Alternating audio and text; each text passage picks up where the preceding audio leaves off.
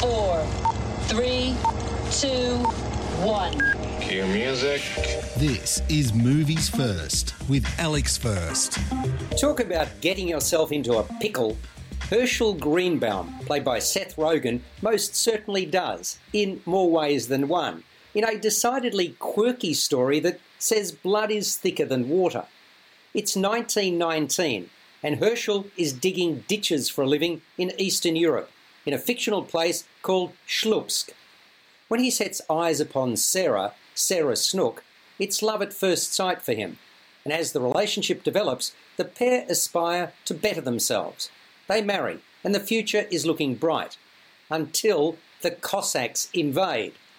The Greenbaums emigrate to America, the land of opportunity, where Herschel finds work in a pickle factory, and Sarah gets pregnant. But then, horror of horrors, the factory where he works is overrun by rats, condemned and shut down. But no one notices that Herschel has lost his footing and fallen into a large vat of brine.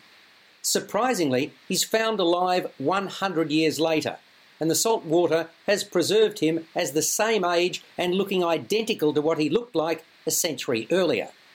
Although the world has totally changed in that time and his beloved wife has naturally passed on, Herschel is connected with his only living relative.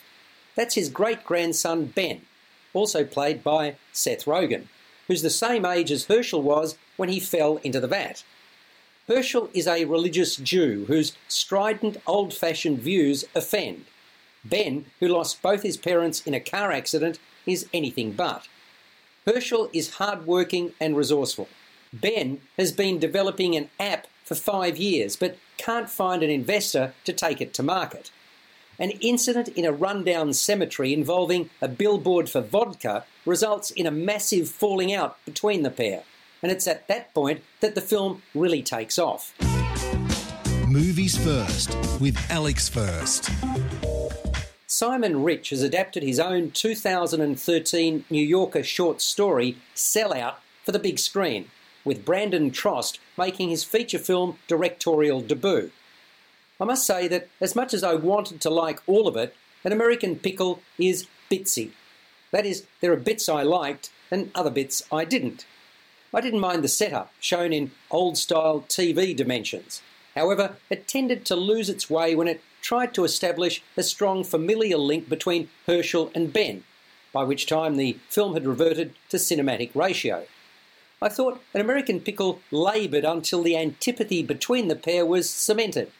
Even then, though, there was an unevenness to what followed. There were significant plot leaps that undermined the overall flow and my enjoyment. It wasn't as clever, as insightful, or as funny as it could have been. Still, Rogen is highly capable playing opposite himself, effortlessly. If the scripting and continuity had been better, the result would also have been better. So, An American Pickle showed promise and had its moments, but wasn't entirely satisfying.